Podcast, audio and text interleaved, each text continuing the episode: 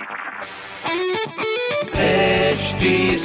Cast आप सुन रहे हैं एच डी स्मार्ट कास्ट और ये है लाइव हिंदुस्तान प्रोडक्शन हाय, नमस्कार, मैं हूँ आरजे वैभव और आप सुन रहे हैं लखनऊ स्मार्ट न्यूज़ और मैं ही आपको आपके शहर लखनऊ की खबरें देने वाला हूँ। सबसे पहले बात करते हैं, पहली खबर की, करीब तीन महीने बाद आज से 50 प्रतिशत कैपेसिटी के साथ खुलेंगे लखनऊ शहर में सिनेमा हॉल्स खबर नंबर दो की बात करें तो 31 जुलाई तक हाउस टैक्स जमा करने पर मिलेगी 10 परसेंट फ्लैट छूट। नगर निगम के मुताबिक आप अपना टैक्स ऑनलाइन भी पे कर सकते हैं। खबर नंबर तीन की बात करें तो लखनऊ से कानपुर जाना अब और भी आसान होगा। कानपुर एक्सप्रेस वे का कंस्ट्रक्शन नवंबर में हो जाएगा शुरू। 120 किलोमीटर प्रति घंटे की रफ्तार से मैक्सिमम जा सकते हैं। ऐसी खबरों के लिए आप पढ़ सकते हैं हिंदुस्तान अखबार। कोई सवाल हो तो ज़रूर पूछेगा on Facebook Instagram and Twitter हमारा हैंडल है at the rate H T और ऐसे पॉडकास्ट सुनने के लिए लॉग ऑन टू www.htsmartcast.com आप सुन रहे हैं एच डी स्मार्ट कास्ट और ये था live Hindustan production H